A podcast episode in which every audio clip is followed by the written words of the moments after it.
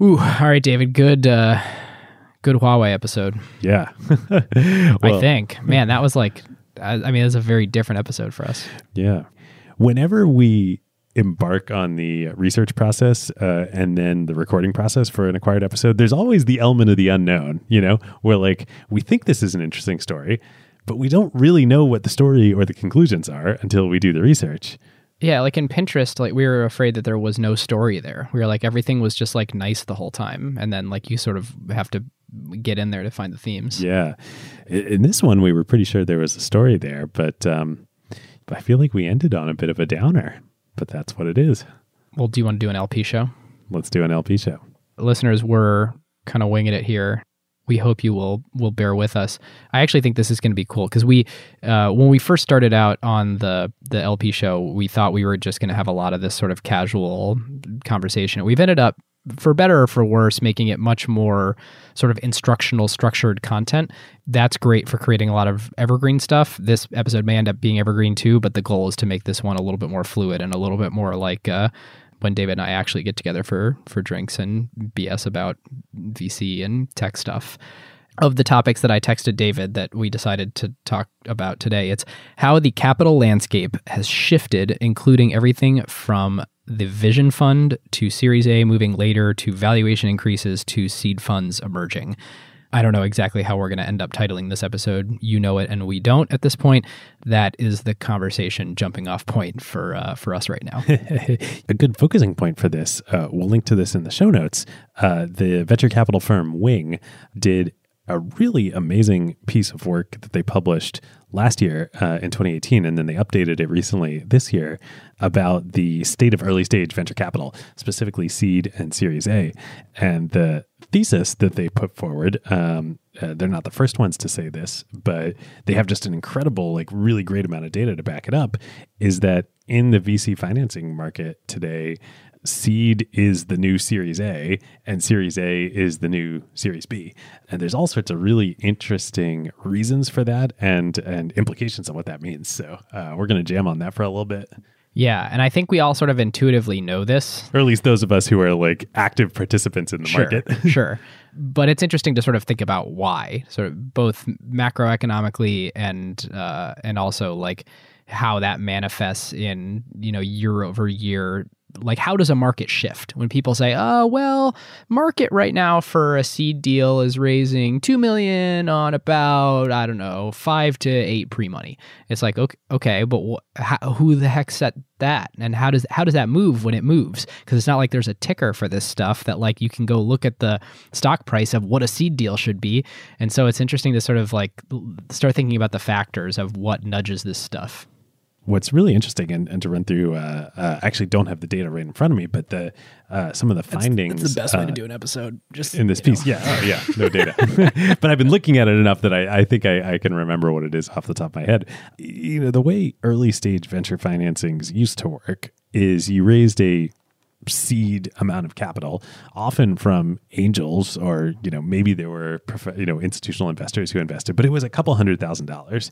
And that was the first amount of money you raised. And then you raised a Series A that was from an institutional venture capital firm, but it was three to five million dollars. And you used that, you had maybe built a first version of the product on that seed money that you raised, but then you used that that A to really build like the first version of the company around the product. And then you would raise a Series B, and that was about scaling that. What's happened now, Series A's are the third round on average, the third sequential round of institutional financing that a company raises. Either be it the pre-seed, seed, and then A, or maybe the seed one, seed two, and then an A, or a seed, seed extension, and A, or maybe a seed pre-A and then an A. The names are uh, ridiculous, but whatever you want to call it, but it's really you know it's the uh, same emperor in new clothes. Um, the first round of financing that companies are raising is between call it 750,000 up to, you know, a million and a half, or in some cases, you know, rare cases even larger than that. Um, but then most companies are raising that same, you know, three to five million dollar, what would have been a series A, but it is now a pre series A round that's getting raised. And then the Series A is happening, and the Series A is a 15 to 20 million dollar round. And that's a uh, post product market fit round. Like that is it's working and now it's fuel for the fire. If, if rewind 10 years ago, that's exactly what the Series B was Series for. B was yeah so really interesting to think about like okay this is and and the wing piece does a, a exhaustive job of demonstrating that this is the game on the field how did this become the game on the field is really interesting I haven't read the piece. Uh, I haven't looked at any data on this, but my gut feeling is it happened around the same time that super angels started really becoming a thing where you had sort of the Ron Conways of the 2010 era, 2009, 2010 era that were investing and leading so many seed deals that it made sense for them to actually go raise institutional capital. And so then you had SV Angel, and you actually had these institutional seed firms for the first time that were investing other people's money, not not just their own, in the seed round and could write larger checks. for sure that's a piece of it what's interesting though is like wing does this a little bit but as i've been thinking about it too if you zoom out i think there's four layers to what's happening here.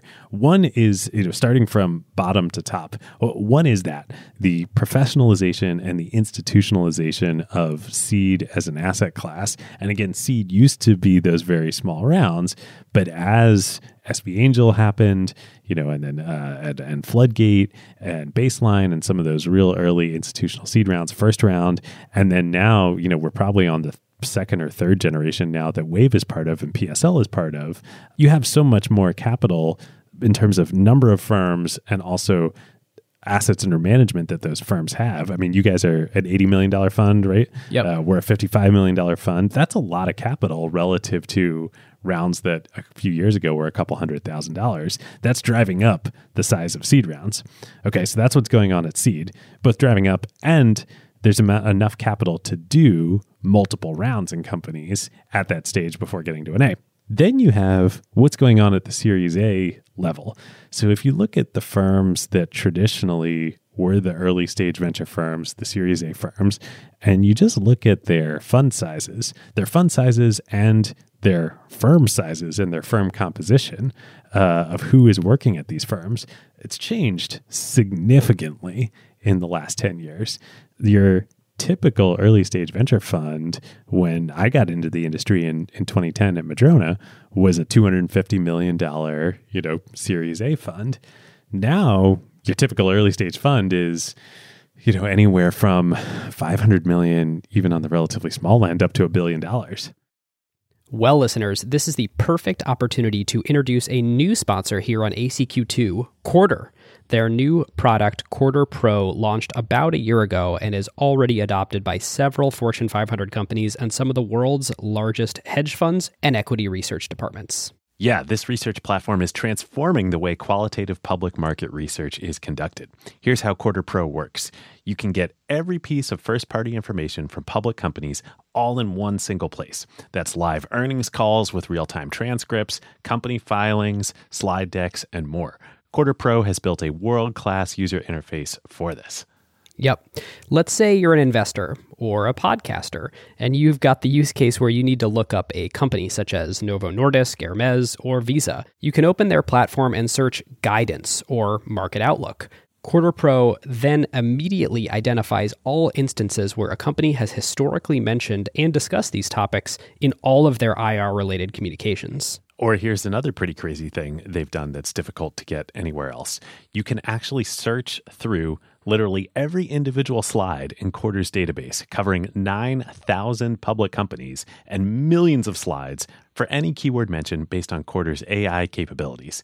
This truly makes it easier than ever to conduct qualitative analysis of entire industry value chains and specific companies. So, whether you're an equity research analyst, an asset manager, or an investor relations professional, this platform will help you increase your productivity through their live call, transcript components, AI powered summaries, and a feature allowing you to visualize the entire timeline and changes of specific slides throughout quarters. Quartr also offers their database as an API solution. This enables other companies, such as trading and research platforms, as well as AI and LLM companies, to build custom solutions and integrate this database into their offerings or add functionality on top of the data. Yep. To find out why leading companies globally are choosing Quartr Pro in their day to day work and to experience the platform firsthand, request a personal demo by visiting quartr.com slash acquired. That's Q U A R T R, no E, Q U A R T R dot com slash acquired, or click the link in the show notes to get the personal demo from the Quartr team. Our thanks to Quartr. So we've now named a couple factors here. One is the the rise of institutional seed. Another is Series A getting larger, and a lot of this you can attribute to Andreessen Horowitz because you also mentioned the people working at those firms. So it's not just five partners and a handful of associates. It's you know a full services firm that has a big platform, and there's there's people at five, six, seven different levels of seniority on the investment team. It's like really blown out the concept of what what could it mean to to have an investment firm. People will probably disagree with me on a lot of causation and correlation here. It's less important to focus on what spurred what, and but more important to focus on the fact that this was all sort of a perfect storm. So you sort of have Andreessen Horowitz pioneering this new model. Other people then want to jump on that same train and they're also getting outcompeted by Andreessen Horowitz being able to be much less price sensitive in deals than other people are because they have this huge fund they can write bigger checks you know that sort of pushes the the check size up. Then there's this third factor that is of course much more recent but the vision fund and also the public Ah, equities I was investor going to put that down. at the third, the third layer of capital. yeah, yeah, yeah. Well, that's Uh, what, sorry. yeah. I, maybe I took us there early, but like that's the third thing is like on top of this change in seed, change in Series A, you then have like this massive rush of of you know huge ten billion dollar plus funds coming in. Well, and that's created a whole new a whole new asset class. Really, a few more words on on this what's going on at the Series A layer. Yes, everything he says is true, and and and really, yes, Andreessen did when they started in two thousand nine. Pioneered a lot of this. They had a larger fund. They're willing to put more dollars to work, invested higher valuations than traditional early stage venture firms were. That changed the game on the field. But there have been a couple interesting things that have happened in the subsequent years that I think have really solidified this aspect of Series A, which is that other firms, either independently and in response, they started adding more people. And the people that they added on the investing side broadly looked a lot more like growth investors. So some firms, uh, like you know Sequoia, like like Accel, explicitly raised separate funds within the firm that were growth funds. And then they staffed those funds with investors who came from traditional growth investing backgrounds. Now, that's a very different way of looking at companies and looking at the world than early stage investing. In early stage investing, you know, the question is do you believe that this team that shows promise and this product that shows promise can be built into something larger? Growth investing you're looking at data you're looking at metrics. You're saying what what is going on here and what is the value of what is currently going on? Uh, not what could it be in the future so much. And so what was interesting is that as that dna came into traditional series a early stage venture it's gotten institutionalized there and it's bled over into their early quote unquote early stage activities and so you think it's the skill set and bias of the partners that have been added to those firms that then have created bigger checks. Exactly. Part of it, it's, it's a self reinforcing prophecy. Part of it was the additional capital. But then with the additional capital, you needed a skill set to deploy that capital. That's now become institutionalized and self reinforcing. And so the net result is when you go out as a company to try and raise a Series A these days, you're going to get grilled on all sorts of metrics and retention and conversion and acquisition and all of these things, which are super important to know about how you manage your business. But in the true early stages of a company, there's no way that you could actually know these things. It's much more about promise. But now promise isn't enough. You need to demonstrate that you have world class, you know, conversion and retention in your products. Yep. Yeah, it's interesting. I think you and I had this discussion where what I was asserting was your traditional Series A fund is going to get squeezed in the middle, where on the early early stuff you're going to get pure seed funds like like Wave, even though it hadn't hadn't you hadn't come up with it yet, but like pure seed funds, studios, accelerators that would already select for the absolute best early stage companies that would sort of like do the work that early stage funds used to do in their sort of like seed bets in their their like uh, smallest checks with the highest beta bets basically with smaller checks there. And then on the higher side they were just going to get absolutely destroyed by all of these big growth funds coming in and being willing to sort of invest where they hadn't invested before. And i think already fidelity and people like that these sort of larger public people had started to come down. And so my original assertion was like VC's in trouble. And that that VC as we know it, you know, these firms are they are going to get out competed at the top by way bigger capital and they're going to add less value at the bottom at these earlier stages. But in fact what's happened is like the big money that's coming in is Series B and later, and Series A has had no problem turning into we are everything in between and also raising really big funds. The way that it sort of worked itself out was by being able to stay private longer, there's actually just a lot more room in this sort of like stage stack that has expanded to include what used to be public companies so that these Series A firms actually have a lot of room to navigate in, in the middle without getting squeezed. I agree 100%. Instead of the squeezing, a new layer got added to the stack and everybody bumped up the stack. Uh, so the seed funds that people, both individuals who start them and work there like you like me people who really love doing true early stage company building work yeah getting in the shit is, you know? Getting in the shit but I, I would broadly categorize it as making investment decisions and then doing the work of building companies agnostic of data where you are identifying potential in an idea in a team and then you are helping build and realize that potential uh, and yeah, like there may be data, you look at the data, like that's interesting, but that's not the primary motivation of your decision. Uh, Series A has become data is the primary decision factor.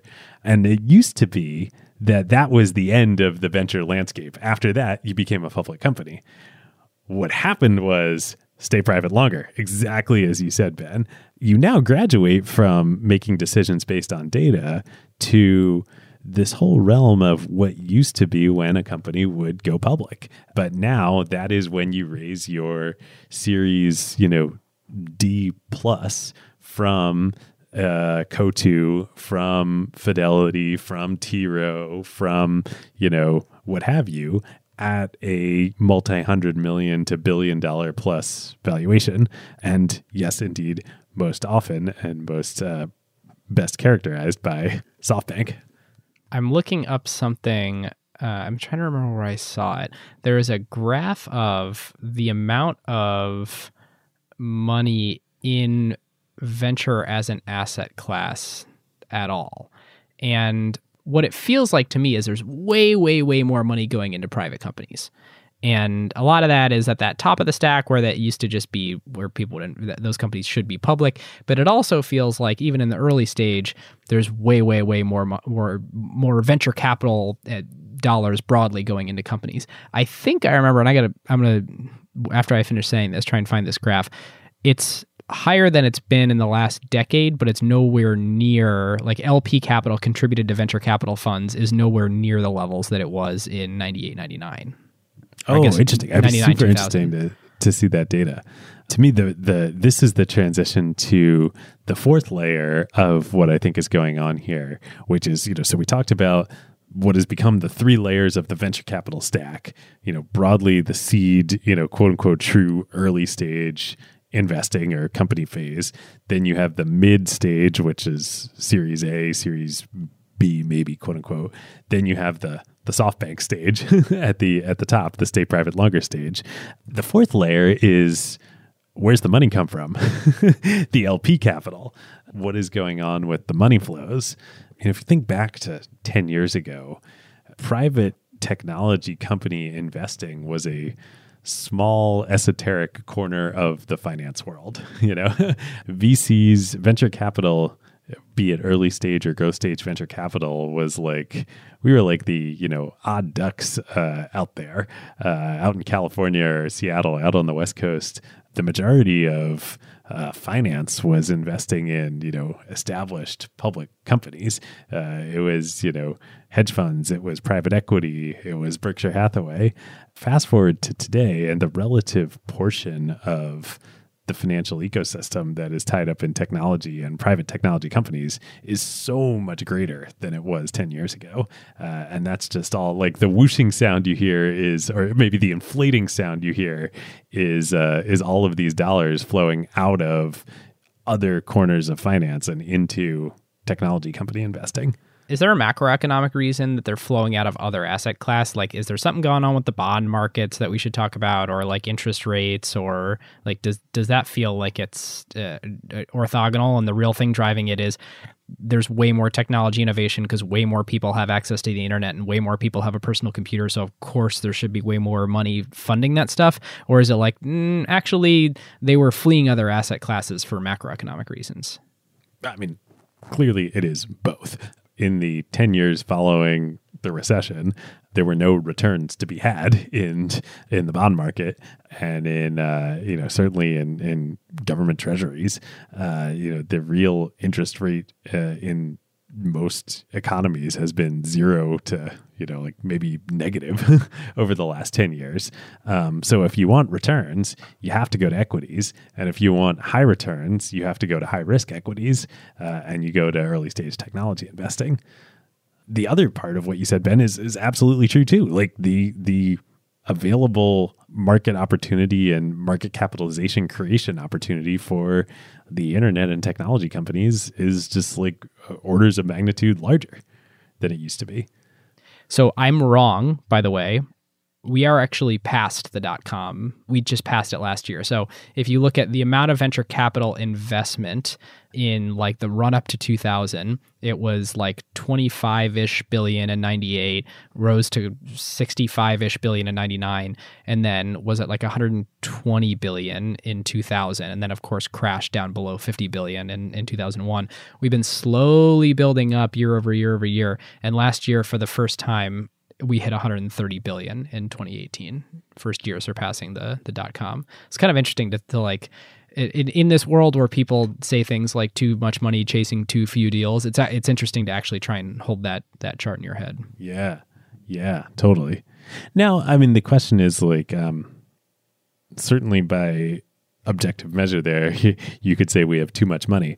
The question is is there too few deals? And that's the that's the question of like well you know how much has the market opportunity for entrepreneurial tech companies uh, grown over the last 10 years it's actually kind of funny. Like you can kind of look at this graph, and we should put it in the show notes as as the Gartner hype cycle, where like everyone's like, "Oh my god!" Like internet based technology companies are the freaking cat's pajamas, so we should all rush to invest in it. You get 120 billion dollars invested in companies when it was wildly premature, and like the internet wasn't pervasive, personal computing wasn't pervasive as as it is on mobile phones today.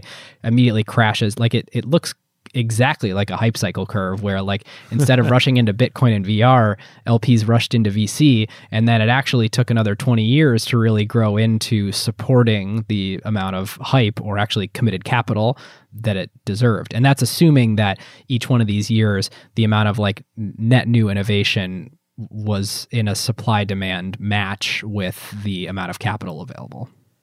Yeah. Question for for you Ben as participants uh, more than participants, uh, founders of firms that are building and investing in technology companies.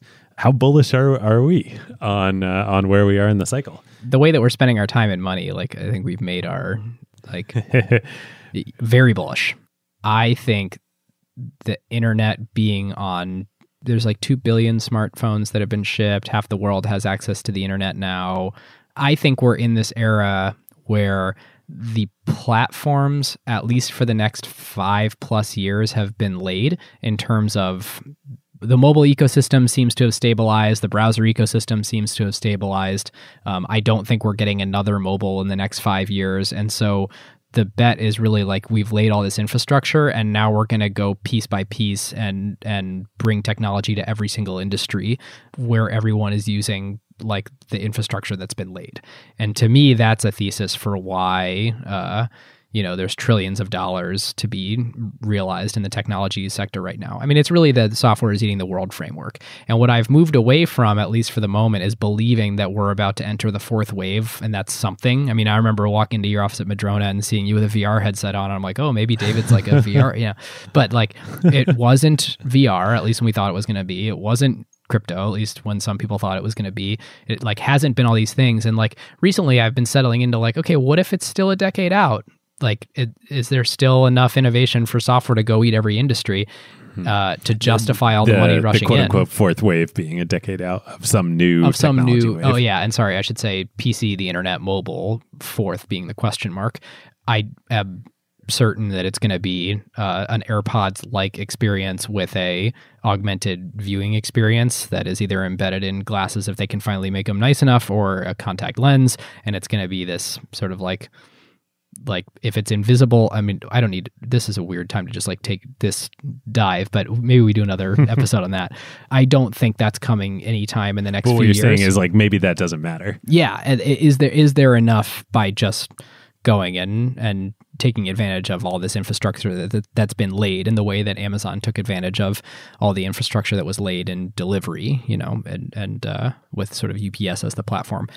I think so. Like it makes sense to me that that now that everyone has access to uh phones and the internet and and everybody has like a con- relatively consistent ex- uh, expectation for what the user experience should be like we have hundreds of millions of, a, of of new people in a professional class that expect all of their industries to leverage all that infrastructure that they're used to using in consumer experiences so yeah i mean uh, that's one of the reasons we've been churning out so many b2b companies recently is i feel pretty strongly about about leveraging what's in everyone's hands I definitely also agree. My reasons for agreeing are I see it every day, like as a participant in the ecosystem here and through acquired, right? Like, I mean, shoot, you and I started acquired. Like, who were we? You know, we we started Nobodies. this podcast. we were nobodies, and uh, but it's true, we were. And we started this podcast. We now have tens of thousands of people around the entire world that subscribe and listen to our podcasts. You know, every time they get released, we have hundreds, soon to be thousands of you, you know, wonderful LPs, you know, thank you that are subscribing to listen to even more, paying money to us, you know, which is great and very, very much appreciative. But also, even beyond the fact that you're paying money to us, like we envisioned and, and you know helped uh, create this company glow that you built within psl which is a whole technology company oriented around creating a platform to serve this this new market that's been created solely by the internet i mean like it's crazy like you're sitting in seattle i'm sitting in san francisco we're talking into like sticks with foam paddings on the end of it keep in mind this these sticks with foam pad you're talking about a lot of old technology right now yeah, seriously. But those idea, these ideas that we're talking about, are being beamed into the ears of you know thousands of people around the world, uh, probably wirelessly. Like that's pretty amazing. and this whole thing you're describing, the actual n- newest breakthrough thing is uh, wide availability of uh, LTE, such that people can stream this and have no concern about it while they're on the go. Yep, I yep. think. Well, but there's also there's also innovation on the back end too, right? Like if you think about like what what is a, a a technology that is core to enabling Glow, it's Stripe. Yeah, there's new sort of layers of infrastructure that So without that platform and layer of infrastructure that enabled internet businesses to be able to be built, uh, that Stripe, we've been able to build. Uh, you've been able to build a internet platform business in Glow that enables content creators like ourselves and podcasters to create businesses and markets around that. Like that's pretty awesome. So you know, I see that. I see our most recent investment here at Wave is a technology company that is a technology enabled brokerage of scrap metal recycling. Like it's crazy. I mean, scrap metals is a call it two to three hundred billion dollar global highly connected industry that was untouched by technology until December when Quota Pro, this company, was started. Uh, literally untouched. And QuotaPro is already one of the largest brokers of scrap metal trading in the entire world. Like that gives me a lot of optimism. yeah, it's interesting. as I as I think about like the um, there's this great Andreessen Horowitz presentation by uh, Benedict Evans last year. I think probably at their annual meeting. But one of the things he talks about is the internet wave that we're just coming out of is moving information around. Like it's largely all digital experiences. And that was the easy stuff. And now we have to do the hard stuff, which is moving all the physical things around, which are actually a way bigger piece of GDP. And so, like, if you think about technology eating more of GDP, the pie remaining is still way bigger, assuming that it's addressable by technology and software. And so things like logistics platforms and payment platforms and think about like Flex, the Seattle based company that like gives you flexible warehouse. It's like the Airbnb of warehouse space. Like there's all these sort of like infrastructure things that need to be built to link the physical world to the digital world so that you can softwareize a lot of these businesses and go and, and address more of that GDP without having to come up with the next mobile or the next internet. And I, I do think we're going to be treading for a bit before that comes. But that's what gives me so much optimism, like you were saying, in this in this quote unquote interim period where we see we see Flexe in Seattle, we see Convoy in Seattle, we see Flexport in San Francisco, we see QuotaPro, the company I was just talking about that we invested in here in San Francisco. I see it with my own eyes that technology can penetrate these markets that five years ago would have been inconceivable that it could. So that's all my bull side, which is by far, you know, tipping the scale. Uh, I'm far more a bull than a bear. The bear side is that, you know, and I've also seen this too, sure you have too, Ben, is that the farther we get into the cycle and as the stack of venture capital increases, you get companies that somehow manage to continue to traverse the stack and raise more and more capital, but are not actually real companies. or they, they are real companies, they're not real businesses. Right. There there may be something real about them, but they're not businesses. They're not long term companies. They're not companies that will ever be um, viable investments via DCF model.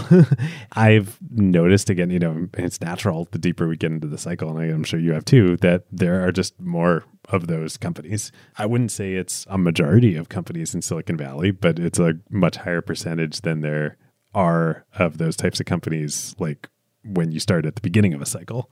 Yeah, it's like, uh, do we need to hit some tipping point where there's enough of those that go bust that that that creates the pullback, or is you know the question that everyone's asking is is what's the change in this startup bear market going to look like and when's it going to happen? Are we going to flatten? Are we going to f- fall off a cliff? Are we going to are we all wrong? And actually there's just so much innovation here that like it actually just can keep going. Yeah. Uh, that's the the actual real world manifestation of companies like that being created in the first place and then continuing to be funded and lots of dollars flowing into them, that's what pumps up risk in the system. And as risk pumps up at a certain point, it will pump up past an equilibrium.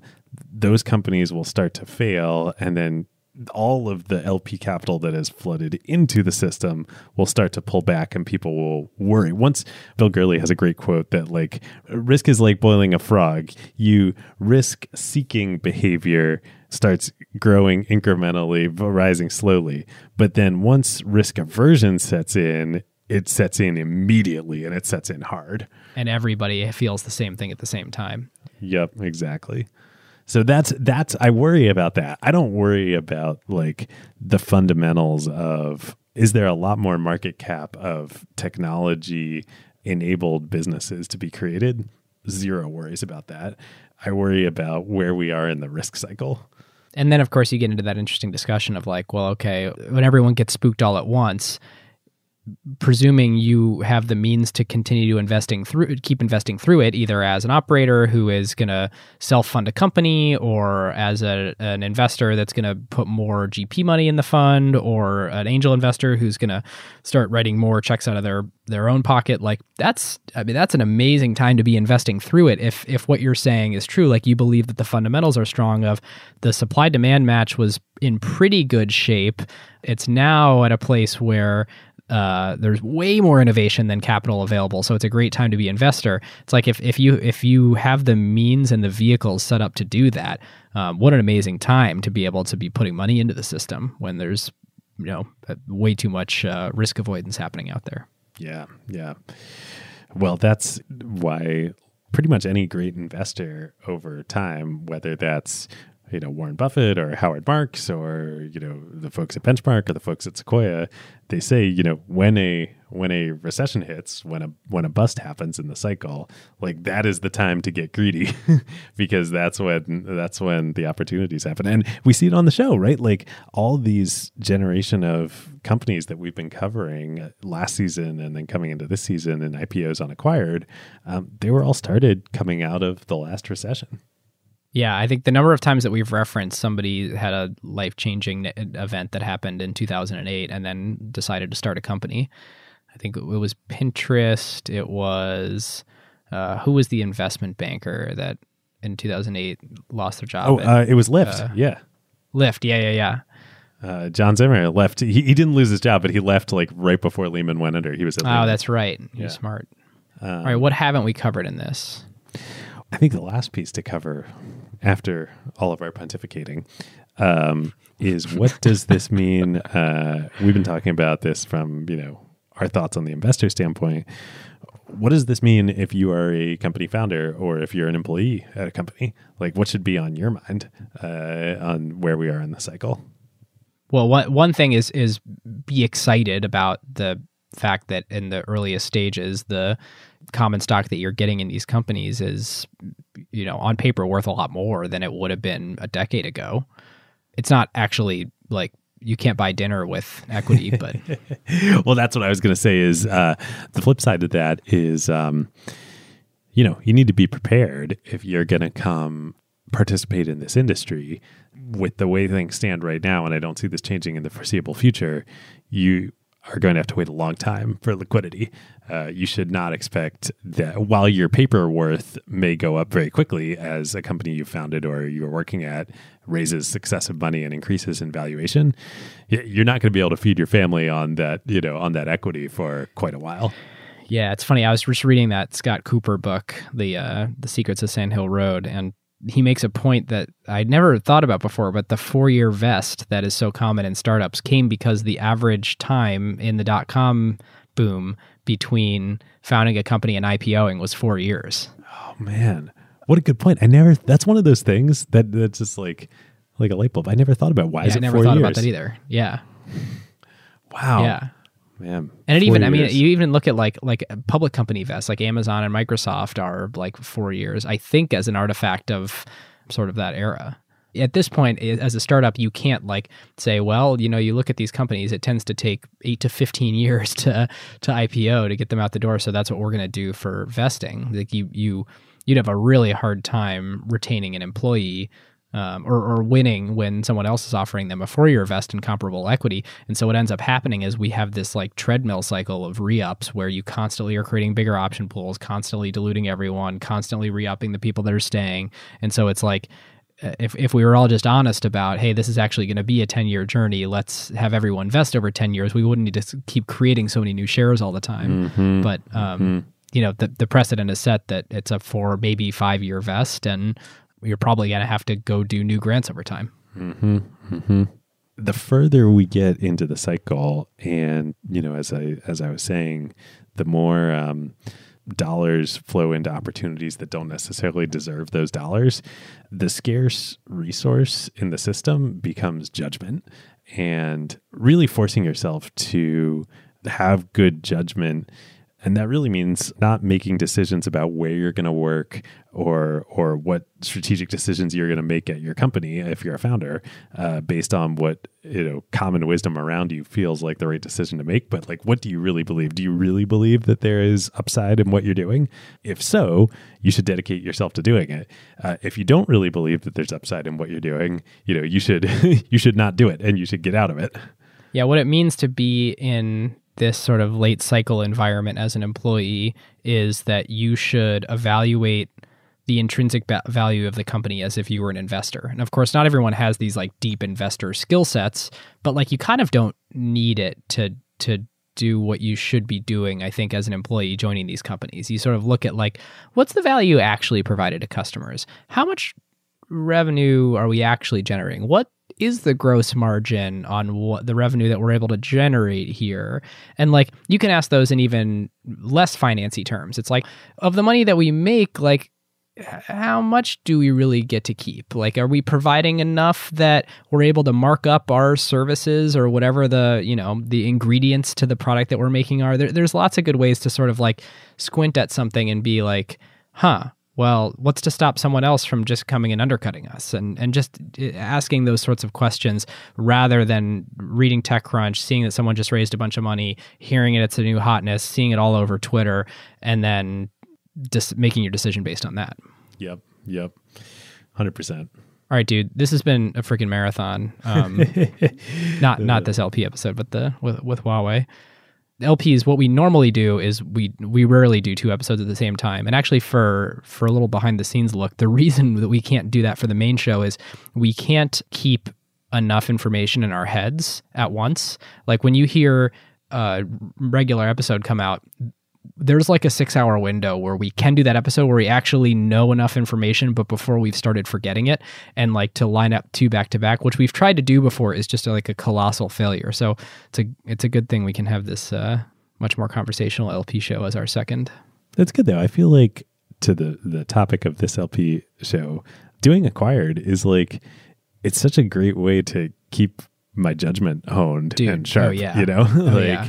uh, it's worth every minute that we put into yeah, it. I, I notice myself asking very similar questions in like uh, as we're working on creating companies now, and I'm like forced to make a deck to then go and justify to my partners of why we should start this business. Like I can sort of premeditate what the holes are going to be because of like when I look at the playbook or when I look at you know places where these companies were vulnerable or places where the the their edge got competed out over time. Like it actually it actually materially helps in being an investor.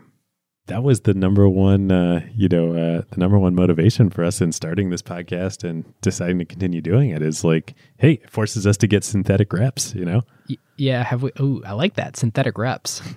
we should that, that should be a tagline for something. I don't know if we've ever shared on the show. Certainly not the main show. It's maybe worth sharing what our sort of like priorities are and our non-priority on the, with with LPs because this is interesting. This is something David and I came up with like six months. So we do this like every six months. We have the acquired summit, and uh, it's happened over Skype a few times since David. Uh, fled south but uh, ideally it happens over drinks and we sort of like go back we we of course look at like the goals for the year and like our content calendar and stuff but we'll which has become much more material than it used to be which was uh, you know the day before saying what company should we do today we check our goals like the the biggest thing is that that we check our goals and make sure that we both feel good about why we're doing the show and that nothing's changed and amazingly of these like four things in this order, none of them have changed in the four years. And so the first is our own education. Like, first and foremost, learn to be better at creating and investing in companies. Uh, the second is grow our own networks. So, by getting to spend time with the great guests that we have on the show, build that connectivity. Far below one and two is reputation as our third, which is exactly what the fruits of four years of labor are sort of paying off with now is there's so many more times that I get email from like amazing people that I want to meet with who already know of us because of the show.